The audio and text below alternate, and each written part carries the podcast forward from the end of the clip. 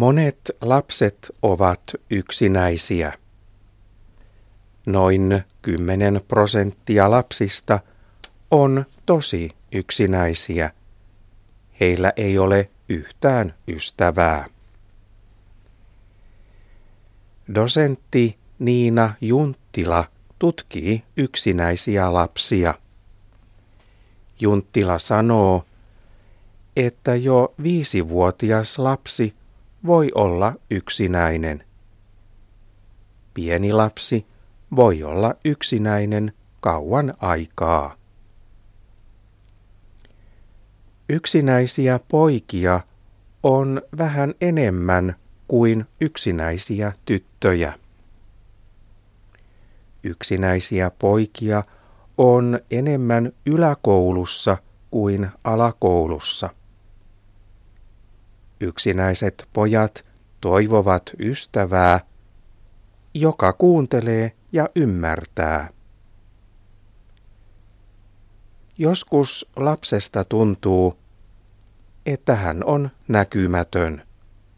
Kukaan ei näe häntä. Kukaan ei huomaa, jos kuolen, tytöt sanovat joskus. Yksinäinen lapsi voi saada myös muita ongelmia. Hän voi olla esimerkiksi masentunut. Masentunut lapsi ei jaksa tehdä paljon mitään. Dosentti Niina Junttila kertoo, että isossa luokassa on yksinäisiä lapsia enemmän kuin pienessä luokassa. Kaikki lapset eivät pääse mukaan leikkiin isossa luokassa. On huono asia, että luokissa on nyt enemmän oppilaita kuin ennen.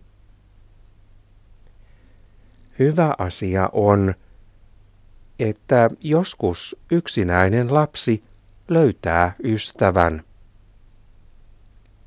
Lapsi voi löytää uuden ystävän esimerkiksi silloin, kun hän menee yläkouluun. Seiskaluokka voi joskus olla hyvä juttu